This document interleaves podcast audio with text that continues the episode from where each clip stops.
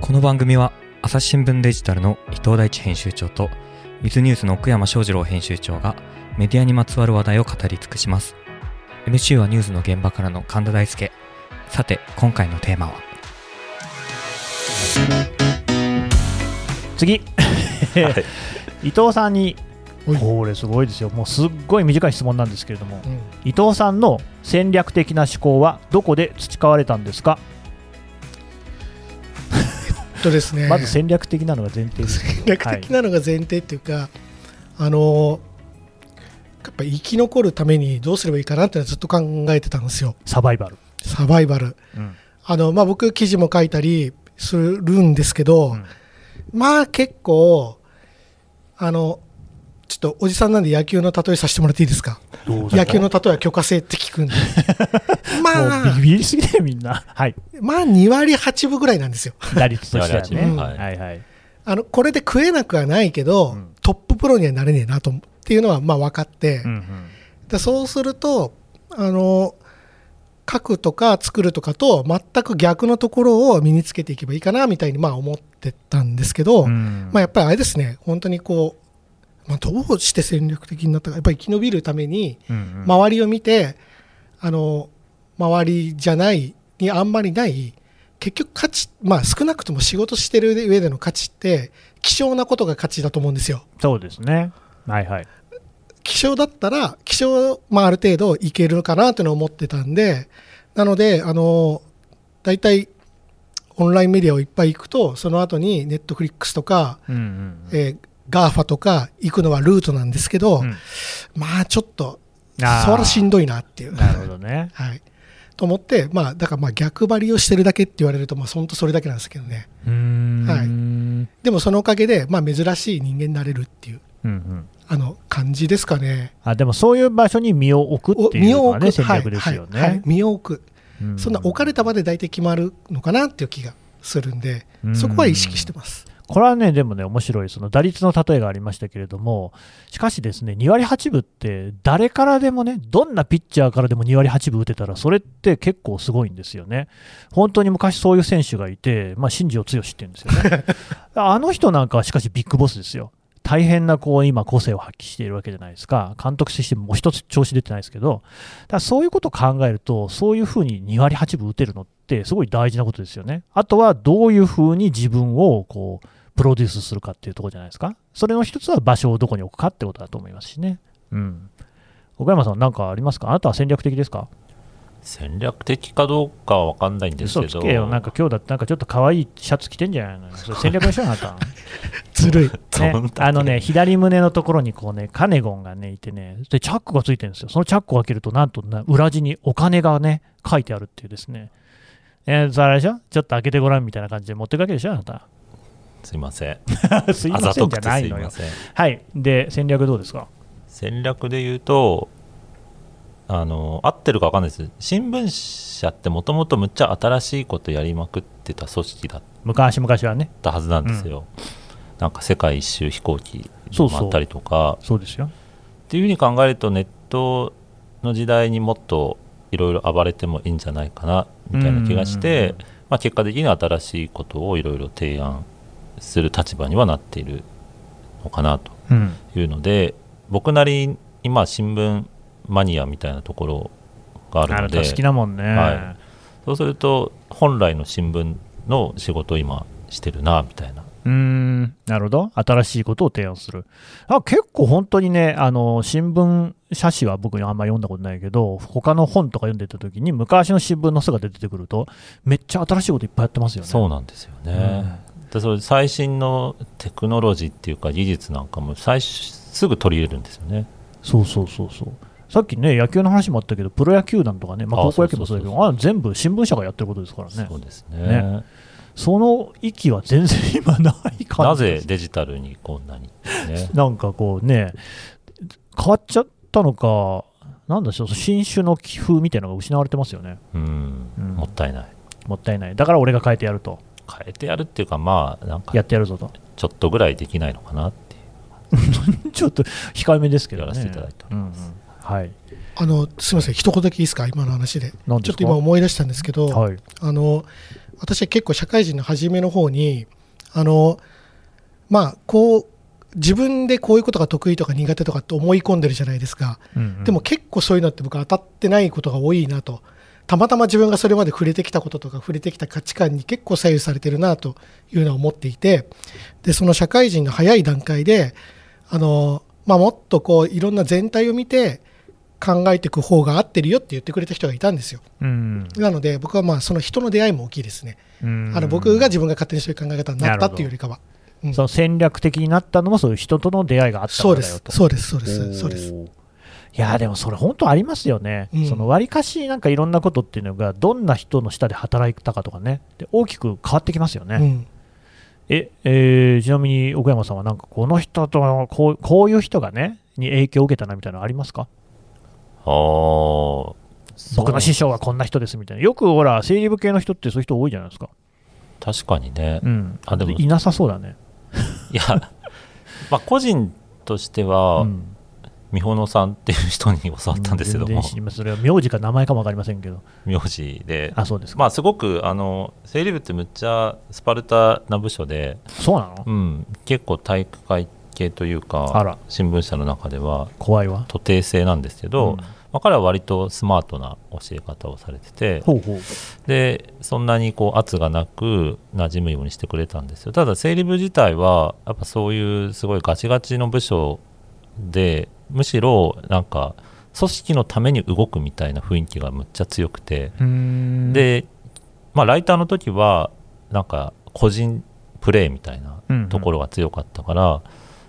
むしろ私は好意的に感じてですねそのなんかいい紙面作るぞみたいな、まあ、いい会社にまではいかないんですけどなるとほりどあえず紙面はいいものをみんなで作ろうぜみたいなのはむっちゃ意識してたのであなんかこの会社はいいとこだったんだなという気はしたんですけど、うんいかんせんそれが紙に向けてのエネルギーだったので、うんまあ、ちょっとこれをデジタルに向けたいなと思ってデジタルに来たっていう経緯はあります。うーんなるほどねじゃあちょっとせっかくだから伊藤さんもなんかそういう具体的なエピソードありますかねあえこういうことかってここうというその素晴らしい人に出会って戦略的になりましたみたいななんか具体的にねそうですね、まあ、あの私はもうずっと記者だったんですけど、うんあのまあ、すっごい僕、生意気だったんで、まあわかりますよまあ、もっとこうしたら いい、ああしたらいいみたいなことを、超絶1年目から言ってたんですよ。ああそれはすごいですねであのそこがもし度量のない上司だったら、あーそうですおね前黙っとけ、はいはいおめえ目の前のことやってりゃいいんだよと言われてたと思うんですけど、うんあのその方はそうは言わずに、うんえっと、いや、お前のその力絶対生きるから、えーだから今は書いとけって言ったんです。おう ーーんだって今すぐにはできないじゃないですか。だって1年目とか2年目の記者だから。まあまあまあまあだけど、まあその方の言ったことは本当で、まああの、まあ私結局、じゃあいろいろ差配するようになったのともう30超えてからなんですけど、うんそのまあ自分の中では、あの、その後の方が、まあ楽というか楽しくなりましたね。うんでより得意なことを自分で選んでやれるようになったからそれって確かにじゃあいきなり1年目から監督とかできないじゃないですかでそりゃそうですよねそれはできないよね無理無理まあ、だからその監督になるまで頑張ろうってみたいに言ってくれたことで、まあ、キャリアが開けたっていううーんいい話ですね。なるほどね、まあ、割とちょっとしたことかなと思いつつ、結構でもそれ大事なことでね、うんで誰もが言ってくれることでもないみたいなとこありますね。そうですね、まあ、ただ我慢しろとは言われなかったのが僕にとってはすごく良かった。まあねというような人をね、探すっていうことが実は戦略的な生き方につながっていくのかもしれないってでいうも上司はガチャですからね自分で選べデーなタ、いね。そうですね、うんまあでもあの、少なくとも新聞社だといずれ変わっていくんで、2、3三年我慢すると変わっていくんですよ ね。そうそう、もうろくな上司に出会っあー そうその話はまた別の機会にしましょう。私はそういう意味ではずっと上司に恵まれてきたなといそううのではすか。本当それは思います羨しね。なうん、なんかね、お二人の話を聞いて、私もなんかエピソード思い浮かべてみたんですけど、はい何にも出てこないですね。名古屋時代ないのじゃあそれ感謝の気持ちが足りないから何もないって言うんですよ。うんそれはそうかもしれないです ね、本当に。おーと思っちゃいましたけど、はい。えー説教して終わっちゃった。そうだよね、僕からもっとそんなことないよとかって言わないと、ちょっ とね、なんかもう一つ MC ね説教師。そうですね。でも本当に感謝をしえー、次いきます。あの、これね、こうまあ、ちょっとどうかなと思うんですけど、一応聞いてみますね。皆さんは、TOEIC が役に立ったことはありますかえーの TOEIC って書く英語の試験ですね、もし受験されたことがあり差し支えなければ TOEIC の点数を教えてくださいまたもしあれば皆さんの TOEIC に特化した勉強のコツを教えていただけますか我々英語の話とかしましたかね今までねこの人は、えー私は、えー自己ベストは890点です結構なもんですよねすごいじゃないです知からないけど930点を目指していましたとえー受験で自分のスタイルを確立するほど勉強しなかったので、塾に通ったり、知人やネットのおすすめを試して、英語の勉強というよりは、トイックで、えー点数を取るためのテクニックを習得してきましたと。で、育児や家事に時間を使うようになり、トイックの受験はお休みしてしまいましたが、あ子供が宿題をしている時間に一緒に私も勉強してみようと思い、質問をさせていただきましたと。勉強のコツを教えてくださいというね。これ僕結構語れるえ、マジでやったね。えっよかと、ったそもそもね、トイックの点数はじゃあ、 950点なんおでおすけーすどごいじゃおんーあれって満点990でしょ9 990すごいでも、まあ、950でも何にももう本当に難しいことばっかりなんでそれでも英語の書庫だと思いますけどうんあの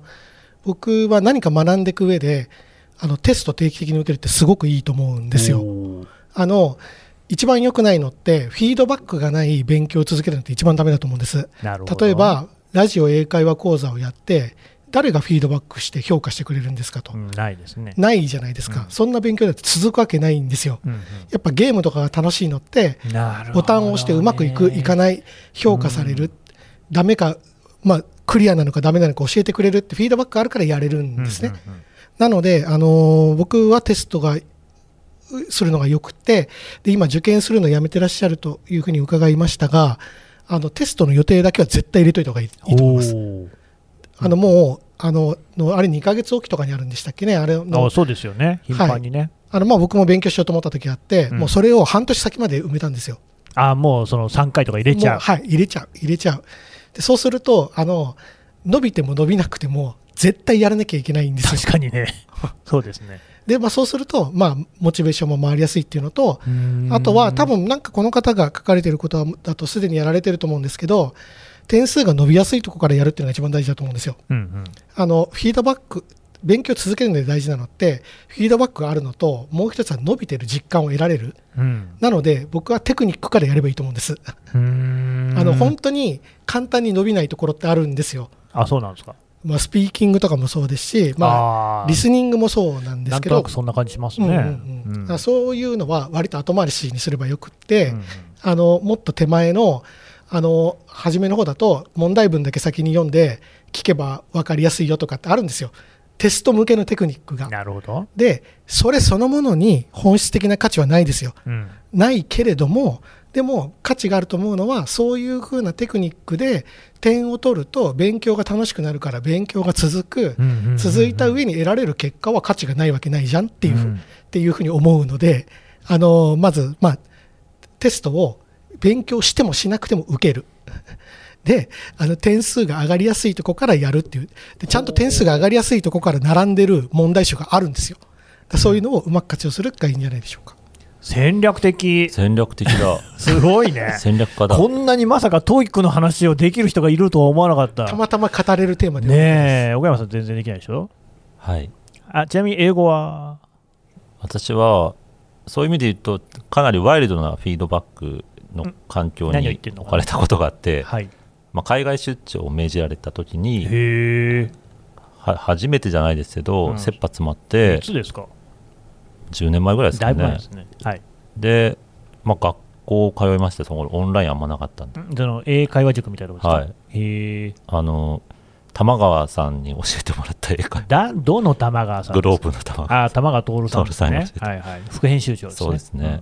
とりあえずなんか1ヶ月で物おじしないようにししあー鍛えられるとこがいいですうん。それ大事ですね。でそこ通って物おじしないくなったかは分かんないですけど、うん。えー仕上がって15万ぐらい払って、腹立った。はい、サンフランシスコに行きましたえ、それできるようになったんですか物おじはしなかっ物おじはしなくな物おっじはた。あしなかったじゃあよかったですね、はいお金を使っての大事かもしれない。うんえ、そのさ、伊藤さんはなんで英語を勉強してたんですか出張とか。そうなんですよ僕うんあの僕たまたま、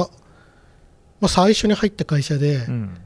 えっと、その中で、一番お前英語が得意そうだからって言って、何それめちゃめちゃ海外出張行ってたんですよ。あ、そうなんですよ。へーえー年10回とか行ってたんですそうよ。ね英語できそうっていうのは何ですか、それは。あの、面構え。なんでしょうね。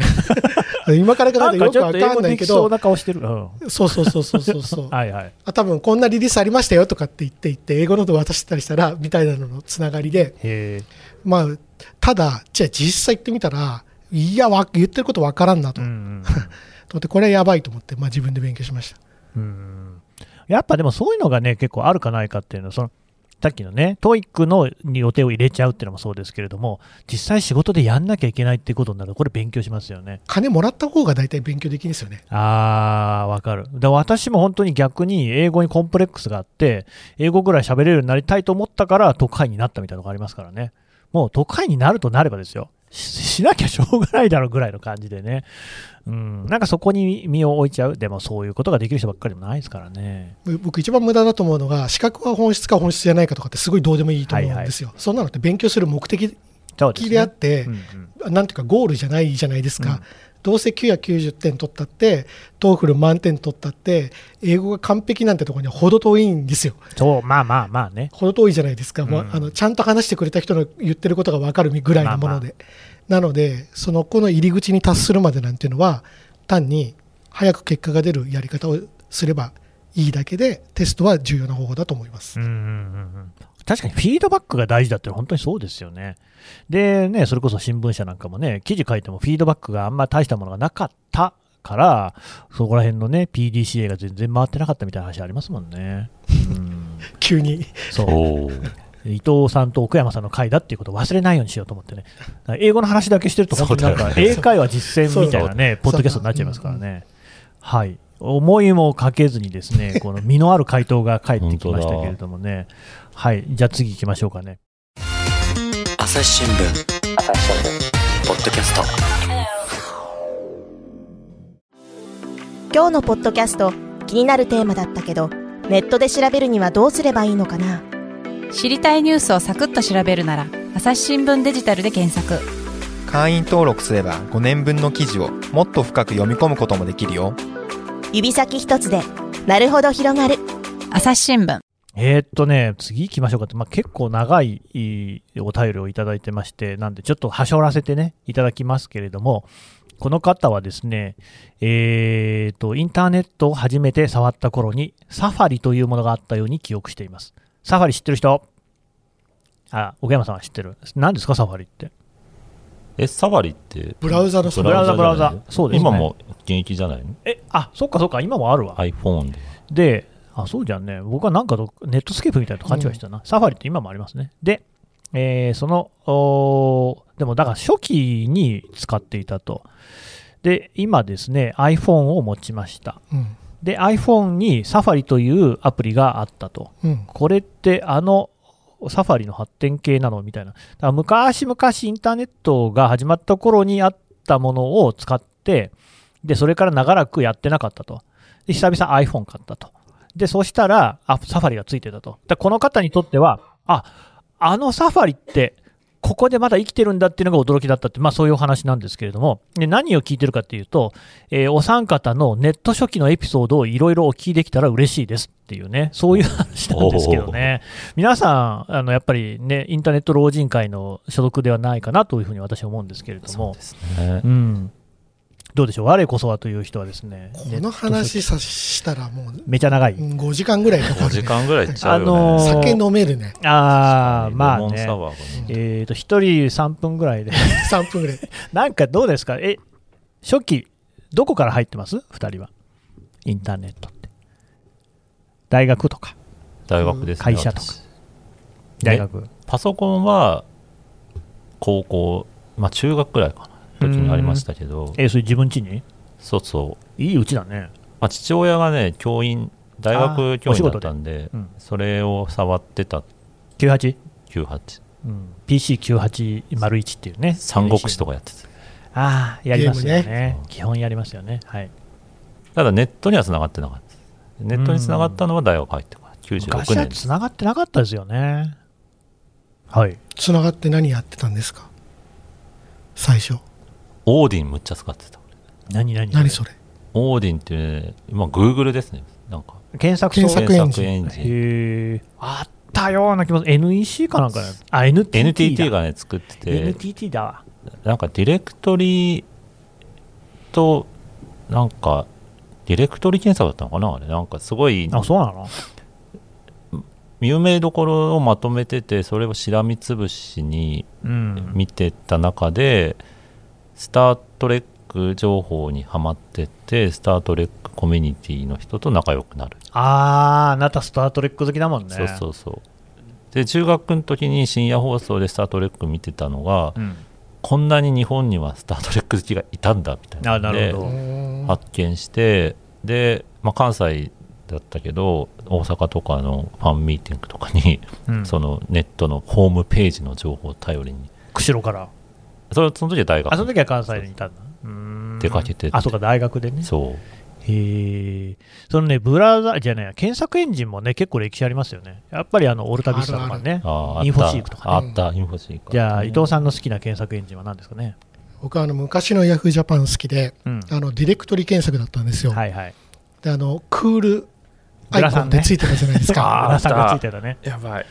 であのまあその分野の良質なサイトが出てくるんですよねあるあー今こそ欲しいなっていう あのこ本当ですよねああ確かにの膨大なインターネットからその定番サイトを出してくれるみたいなうんのがすごく良くて僕はあれずーっと見てましたでもうんうんだったら職業だったんですよねそうサーファーって言ってね僕ラインすごいなりたかったんですよ LINE の執行役員の島村さんはねサーファーだったへサーファー出身サーファー出身なんですよあそのうサーファーってちゃんと職種だったんですようーんそのインターネットのサーフサーフィンして、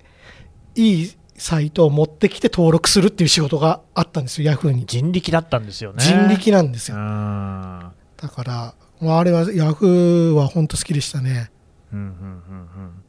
まあ昔っていうのはだからそういうねなんかローテクな中の良さみたいなのは確かにあったかもしれない僕もねえっ、とほら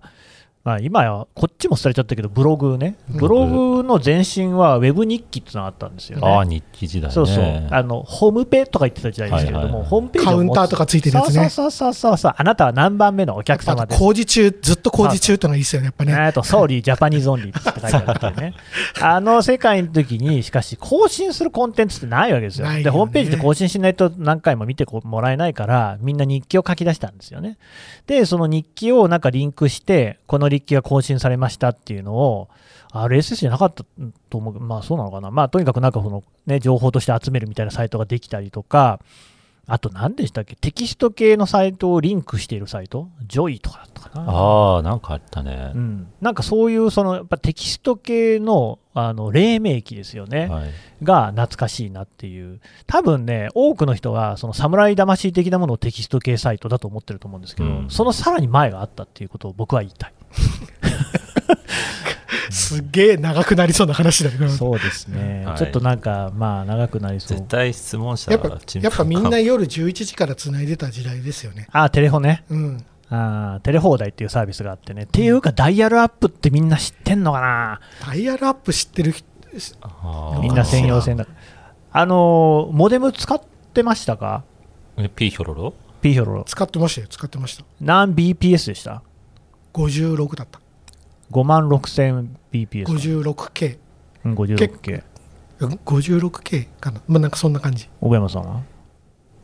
私覚えてはない大学のなんかパソコン室をああじゃあ専用線があったねのかじろなにしてますでもくっそ遅かったですよね僕 2400BPS から始まってるから、ねおおすごいうん、で1万4400になった時早くなったーって思ったもんね いやーそうだからそもそもフロッピーディスクとかもない時代からパソコンを触ってるからそうですよでねもなんか神田さサファリって結構新しいんですよ。そうなんだだから僕、この質問された方がうんが欲してる話っ違て、うんだちょっともうちょっと新しいのしようよ、多分ね、僕らの言ってるのは、なんか戦国時代の話聞きたいのに、僕らは石器時代の話してるぐらいな感じだと思いますよ。え、サファリっていうからには、あれですか、あの、マックのあマックののスケルトサファンリはのやつとかが、多分流行ってあたれ、と思うんですよ多分2001年とかそ、ね、ソそれぐらーテッいだクとが思いま真す似よしたでおなじみうの、ん、あの辺かな、じゃあもう会社入ってそんうするな、我々が今話してるのって、もうその5年ぐらい前だと思うんですよ。あ、それダメです。え、2000年ぐらいってなんだろう、もうグーグルが結構のしてきてる頃かしら。 Google まだ来てないかな会社で何やってたミクシーとか2チャンネルまだでしょ多分2000年だと2チャンネルあ存在2チャンネルはあったと思い多ま分すアメゾーとかの方がまだ流行ってる頃じゃない僕あの2001年に最初の会社入社したんですけど、うんその時もうあのった面接で2チャンネル見てるって聞かれて、はいはいどっちイエスとノーどっちが正解なんだってすごい迷った記憶がある難しいよこれは難しい でまあこのめっ話ちゃは置いといて で聞かれたんで2001年には少なくともありあますそうですか、はじゃあちょうどその頃ってことですねいうんあそうか電車男とかその辺あーエルメスやりますねうん電車男だからもう2チャンネルとかがなんとなく社会ムーブメントになってた頃っていうのはでもミクシーも流行ってたうん確か僕ミミククシシーあったよーね知ったのはね探しショックの時だからあ2000年だよいやもう学生の頃にミクシーあったなだから90年代にありますねうんいやこれ終わらないですよね終わらないしなんか多分正確にねググったら出てくるんだろうけど、うんそれをやらずに喋る方がおつかなっていうね、そうで すねうんはい記憶の中のふんわねり記憶の中のそうですねなんかな懐かしいですけれども PHS から携帯に変えるぐらいの時期かうんえっとね、大学通りピッチだったもんね俺ピッチ、えー俺携帯使ってたけど J フォンだな J フォンね iPhone じゃないですよ、そうねあったんだよねそれはね写メでしょそう写メが初めて導入された時に買った、 J フォン写メだもんうねん買いましたね写メが使えるのは J フォンだから J フォン使ってる人多かったよねそうですねそうそうそうそう通貨とかありましたしね通貨あったねありましたねうん携帯、だから携帯ってどうですか僕、会社に入った時はまだ携帯の支給なかったですからね。なかったポケベルだだった。うん。あの、わかんない。多分、その、岡山さんは西武本社でしょあでもポケベルだった俺僕もポケポケベルだった。ポケベルね総局長しか使ってなかったけどね携帯。お前が一番ポケ使わないだろうって言ポったケのねベルポケベル現場行けよって。あの、 そうですね。だと、だから、その、写真の現像とかもやってたもんああやってたねあのデジタルカメラはあったけど、めっちゃ高かったか、もしくは性能が低かったから、新聞写真にすらちょっと使えないぐらいのね、感じだったんでね、僕らの2000年入社が最後のどっちか選べた組なんだよねそうなの2001年からデジカメオンリーあーでもなんかすっげえ高いの買わされなかった買ったね、 S1 プロだよそうそうそう、えあれなんですか会社の仕事で使うのに自分で買うのてめえの金だった、32万円ぐらい出したの覚えてるびび備品じゃんだって言ったら、うんでさ、撮った写真は全部著作権、朝日新聞社っていうさ、こんなバカな話 あるあれローン組まされすごたいよねそうなんだよね。で、後々にはちゃんとさ、買い与えられてんのよ。知ってたマジでうんえ今のじゃあ今の人たちは会社の経費でちゃんと買ってもらってんのよあらま理不尽ひどい話じゃないこれだよロスジェネはさまったくどうなってんだよインターネットの話かあら違うすげえ違う違う違うすげえずれてるあのだからでもカメラもなんかメディアが SD じゃなかったよねあそうそなうんだっけあのペランペペランのやランつペラのやつフラッシュカードじゃんうんそんな名前あったあったスマートスマートスマートフラッシュスマートフラッシュなんかそういう名前のやつペラペラとかあとペラあペのなラんのだっけやつあとカッチンコンパクトコンパクトフラッシコュンパクトフラッシュねあそうフラッシュねうんとフかラッシュメはモ使ってたねそうそう SD カード4メガバイトとかだってうんとねそうめメっモリーちゃカード小さくて8メガとかああったうんそんなギガとか全然なかったもん16メガがむっちゃリッチだったうん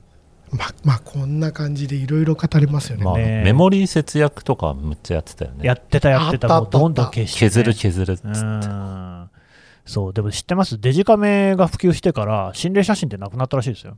ほうほうなるほどやっぱ基本的にあれは現像とかの時に、ふにゃふにゃっと出ちゃうみたいなものが多かったっていうね。それ面白いですねそのう話、んだって最近、心霊写真の話とか聞かないでしょ。聞かないですねああでも YouTube でむっちゃ階段人気ですよねオカルトスポットとかねあまあ、それはまたね、別に、てかそういうのは常に人気あるじゃないですそかう、か都市伝説とかね。うんまあでもフォトショーって言われちゃうのか今の時代心う霊写真ーん、まあね、フォトショーで何でもできちゃいますからね、そこに面白さはみんな見出してないんじゃないかな。確かに確かに写真が真実と思われてないっていうねなんかそれはそれでね、だって昔、ほら、これが証拠写真だで、はいはいはい、証拠写真という言葉写でまさに真ね、写真以上にものを語るものはないと思う。ないないうん証拠能力高かったじゃないですか。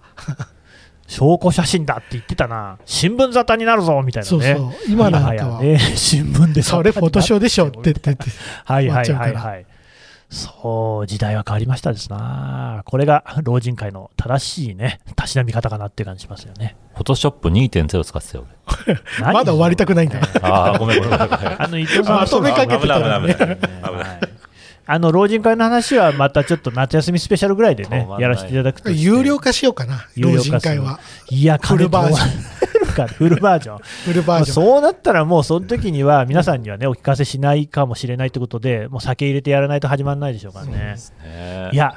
あの、めちゃくちゃあるんですよ、いろんな思い出はあね。りますねどんどんみんな出 てきてる、多分止まね、らないもん。い一ろんなね、ドアが開いて黒歴史が噴出するんじ人ゃないか3分と言っていたのに。あ、そ本う当だですあはいというわけでね、あの質問をお寄せいただけましたら、またこうやってね、ご紹介し、えーみんなで答えますので、どしどしお寄せください。はい、どうもありがとうございました。ありがとうございました。この番組へのご意見ご感想も募集しております概要欄のフォームからどしどしお送りください